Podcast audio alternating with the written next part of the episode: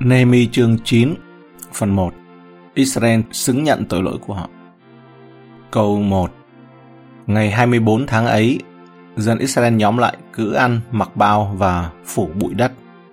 Bản hiệu đính thì nói là mặc vải xô và rải bụi đất trên đầu. Sau khi bức tường đã được hoàn thành, sau khi bức tường đi vào hoạt động và sau khi dân chúng đã nghe và vâng theo lời Chúa sau khi Đức Thánh Linh đã thực hiện một công việc quan trọng trong đời sống con người, bây giờ là cảnh tượng ăn năn đầy kịch tính và hạ mình. Việc kiêng ăn thể hiện trạng thái thấp hèn hạ mình của họ. Họ coi mình quá nghèo khổ trước mặt Chúa đến nỗi không ăn uống gì. Họ cũng muốn nói rằng chúng tôi quá lo lắng vì tội lỗi của mình đến nỗi dường như đồ ăn không còn quan trọng nữa. Mặc bao gai hay là mặc vải xô đây là loại vải thô giống như chiếc túi vải bố. Một lần nữa điều này cho thấy tinh thần hoàn toàn nghèo khó của họ ở trước mặt Chúa. Họ cũng muốn nói, chúng tôi quá lo lắng vì tội lỗi của mình, nên những tiện nghi bình thường của cuộc sống không còn quan trọng nữa. Phủ bụi đất, tức là rải bụi đất trên đầu. Điều này có nghĩa là họ lấy một nắm đất nhỏ và rắc lên đầu. Điều này cũng nhằm thể hiện tình trạng thấp kém của họ trước mặt Đức Chúa Trời và để nói rằng, chúng tôi quá lo lắng vì tội lỗi của mình đến nỗi những tiện nghi bình thường trong cuộc sống không còn quan trọng nữa. Tất cả những điều này phản ánh một thái độ hạ mình ở trong lòng. Hạ mình không chỉ đối với Chúa mà còn hạ mình đối với con người. Họ đã làm điều này một cách công khai và những người khác sẽ nhìn thấy họ ở trạng thái công khai này. Chắc chắn có những người trong số họ đã nói, tôi sẽ không hạ nhục bản thân và không có tham gia cùng. Những người khác thì hẳn đã nói tôi sẽ làm điều đó chỉ để người khác có thể thấy rằng tôi cũng là người thuộc linh. Nhưng có rất nhiều người, nếu không muốn nói là hầu hết đa số, đã đến với Chúa bằng tấm lòng thực sự khiêm nhường và ăn năn. Câu 2. Dòng Israel chia rẽ các người ngoại, đứng dậy xưng tội lỗi mình và sự gian ác của tổ phụ mình.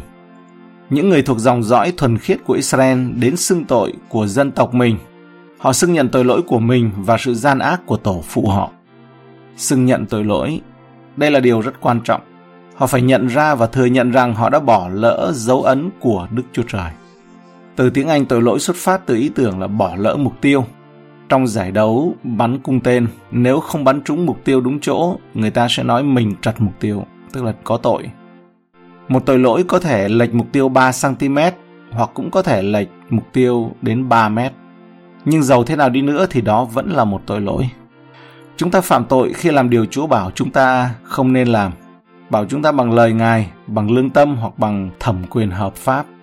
Hoặc khi chúng ta không làm điều Chúa bảo chúng ta làm, bảo chúng ta bằng lời nói, bằng lời Ngài, bằng lương tâm hoặc là thẩm quyền. Không phải mọi tội lỗi đều giống nhau, nhưng mọi tội lỗi đều là tội lỗi. Những tội ác của tổ phụ họ Điều này cũng quan trọng vì họ phải thừa nhận rằng họ không chỉ là tội nhân mà còn xuất thân từ tổ tông tội lỗi. Điều này đặc biệt quan trọng ở Israel, nơi có truyền thống tôn vinh tổ phụ họ. Điều này không có nghĩa là có một loại lời nguyền thế hệ, sự nguyền rủa của thế hệ nào đó cần phải được phá bỏ. Đức Chúa Trời không trừng phạt con cái vì tội lỗi của cha chúng và nói rằng Ngài làm như vậy là xấu xa. Ê chương 18 chúng ta nhận ra rằng những người lớn lên trong môi trường tội lỗi rất có thể lặp lại những tội lỗi tương tự. Nhưng không phải vì họ phải làm vậy, mà vì môi trường của họ khiến họ dễ dàng lựa chọn điều đó. Họ đứng lên để thú nhận tội lỗi. Không có gì lạ sau khi những chiến công vĩ đại như vậy, trong việc trùng tu bức tường thành và khôi phục tinh thần của người dân lại có sự ăn năn khiêm nhường như vậy.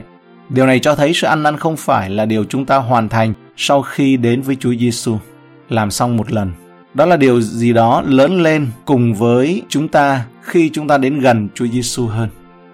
Sự ăn năn tăng trưởng khi đức tin tăng trưởng, đừng phạm sai lầm nào về điều đó. Sự ăn năn không phải là việc chỉ trong vài ngày và vài tuần. Một sự đền tội tạm thời cần được thực hiện càng nhanh càng tốt. Không, đó là ân sủng của cuộc đời, giống như chính đức tin vậy. Sự ăn năn là người bạn đồng hành không thể tách rời của đức tin. Biết bao lần việc khám phá ra điều gì đó mới mẻ trong sự đáng yêu của Chúa Giêsu đã dẫn đến việc khám phá ra một số sự bại hoại mới trong tấm lòng của chúng ta.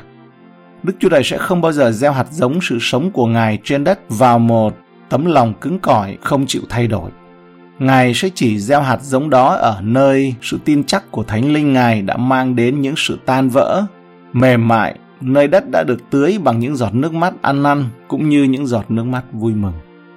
Cuộc nhóm họp vĩ đại và hạ mình này của dân Chúa diễn ra chỉ hai ngày sau khi kết thúc việc cử hành lễ lều tạm vui vẻ. Họ đã đến gần Chúa và bây giờ Chúa còn kéo họ lại gần hơn nữa.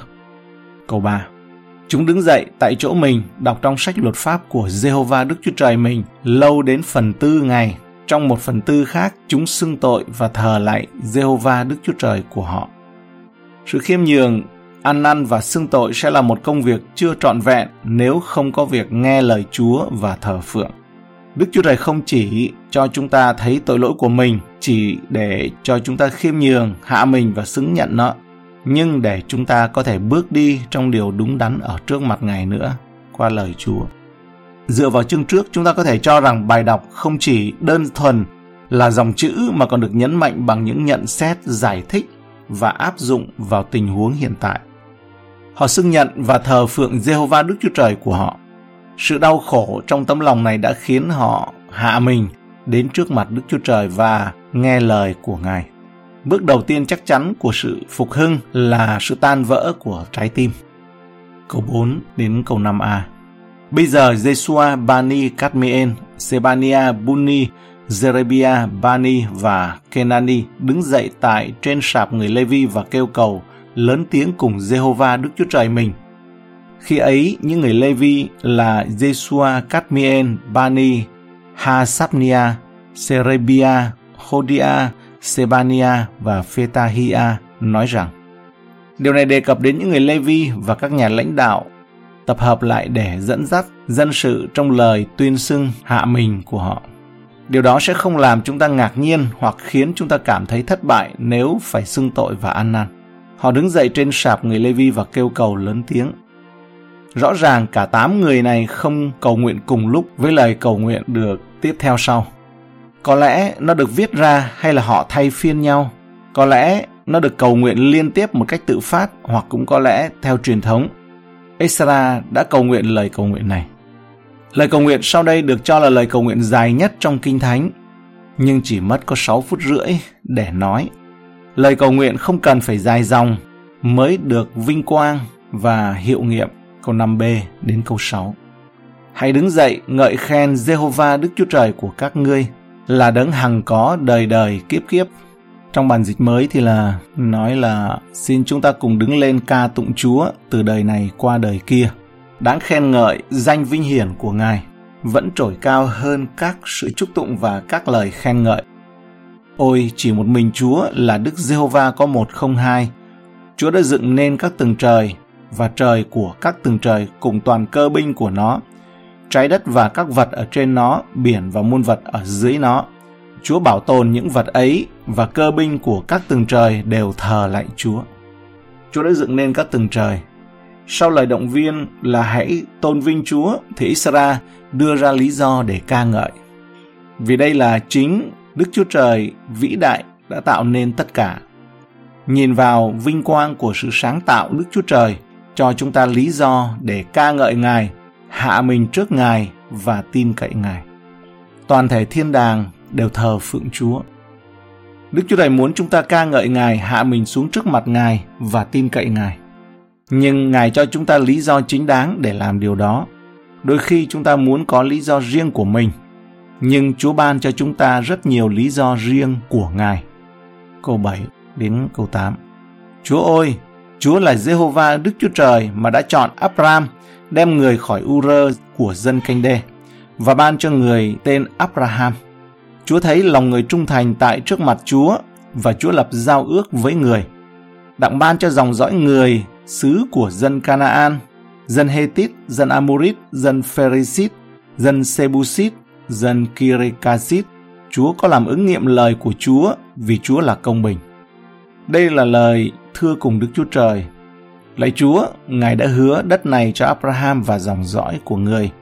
Và bây giờ chúng con ở đây, lời hứa của Ngài thực sự là sự thật rồi. Câu 9 đến câu 15 Lời tôn vinh Chúa đấng giải cứu dân Israel khỏi Ai Cập và chu cấp cho họ trong đồng vắng. Chúa có thấy sự khốn khổ của tổ phụ chúng tôi tại Egypto, có nghe tiếng kêu la của chúng tôi tại Biển Đỏ, làm những dấu kỳ phép lạ nơi Pharaon, nơi đầy tớ người và nơi toàn dân sự nước người. Vì Chúa biết rằng họ có đối đãi tổ phụ chúng tôi cách kiêu căng và Chúa có làm nổi danh Chúa như thể ngày nay. Chúa có phân rẽ biển trước mặt chúng nó để chúng nó đi ngang qua giữa biển trên đất khô. Còn những kẻ đuổi theo, Chúa bèn ném họ dưới vực sâu như ném đá trong nước lớn. Ban ngày Chúa dẫn dắt chúng bằng một trụ mây và ban đêm bằng một trụ lửa để chiếu sáng cho chúng trong con đường phải đi theo. Chúa cũng giáng lâm tại trên núi Sinai, phán với chúng từ trên trời, ban cho chúng những luật lệ ngay thẳng, pháp độ chân thật và những quy tắc cùng điều răn tốt lành. Chúa khiến cho chúng biết ngày sa bát thánh của Chúa, cậy môi xe tôi tớ của Chúa, truyền cho chúng những điều răn quy tắc và luật pháp. Từ các tầng trời, Chúa ban cho chúng bánh đặng ăn đói, khiến hòn đá chảy ra nước cho chúng uống khát, phán biểu chúng vào nhận lấy sứ mà Chúa đã thề ban cho chúng. Ngài đã thấy nỗi đau khổ của tổ phụ chúng tôi ở Ai Cập. Đây là dấu hiệu phục hưng chắc chắn thứ hai. Sau tấm lòng tan vỡ là sự suy gẫm về lòng nhân từ của Đức Chúa Trời trong Kinh Thánh. Niềm tự hào, sự kiêu ngạo của chúng ta bị hạ xuống và tấm lòng của chúng ta trở nên khiêm nhường trước mặt Chúa. Chúng ta có thể bắt đầu nhìn thấy được Ngài là ai và khi nhìn thấy điều đó, chúng ta thấy Chúa tốt lành biết bao. Câu 16 đến 17 A. Phản ứng tội lỗi của con người trước lòng nhân từ của Thiên Chúa.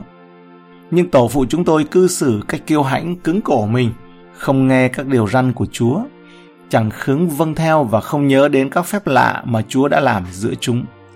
Nhưng chúng cứng cổ mình và trong sự bội nghịch mình cắt một kẻ làm đầu đặng trở về nơi nô lệ của họ, họ và tổ phụ của chúng tôi.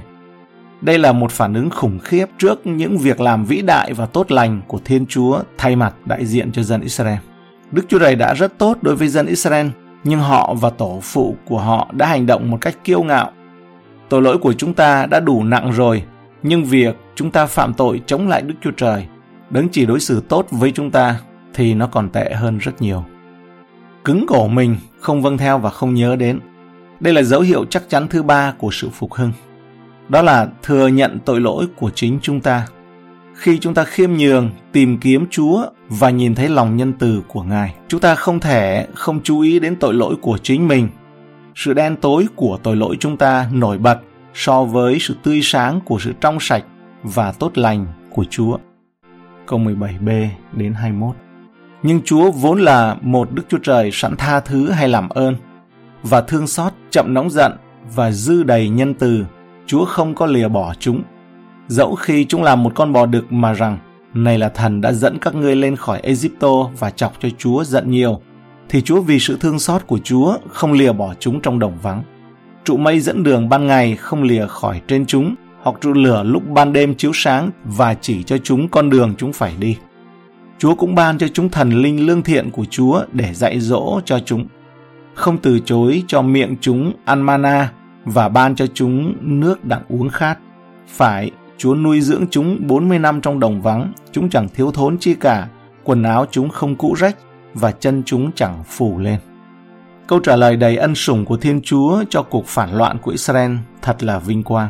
Sẵn sàng tha thứ là điều đặc biệt tuyệt vời, cho thấy rằng không có gì ngăn cản Thiên Chúa tha thứ cho chúng ngoại trừ việc chúng ta từ chối đến với Ngài qua Chúa Giêsu. Ngài sẵn sàng tha thứ nếu như chúng ta sẵn sàng tiếp nhận, ngay cả khi họ đúc cho mình một con bò. Đây là sự đáp trả đầy ân điển của Đức Chúa Trời đối với dân Israel. Dân Israel dùng điều này để đáp trả cho ân điển của Chúa. Ngay cả sau khi họ làm ra con bò vàng, thờ lại nó, Ngài vẫn không bỏ rơi họ. Ngài vẫn cung cấp trụ mây vào ban ngày và trụ lửa vào ban đêm. Ngài vẫn hướng dẫn họ bằng thánh linh, Ngài vẫn cho họ ăn và cho họ uống Tất cả cùng nhau cho thấy không phải Israel đặc biệt như thế nào, mà là Thiên Chúa đặc biệt như thế nào. Chúa đã nâng đỡ họ trong đồng vắng. Chúng ta thường cảm kích trước sự kiên nhẫn của Chúa đối với tội nhân. Bằng cách nào đó, Ngài đã ngăn chặn sự phán xét khủng khiếp của Ngài đối với những người đáng bị như vậy. Tuy nhiên, dường như sự kiên nhẫn của Ngài đối với chúng ta còn lớn hơn nữa. Những người đã nhận được rất nhiều từ Ngài nhưng vẫn hành động như dân Israel đã làm đây. Lòng thương xót của Thiên Chúa đối với một tội nhân chỉ ngang bằng và có lẽ vượt trội hơn sự kiên nhẫn của Ngài đối với các thánh đồ, với bạn và tôi.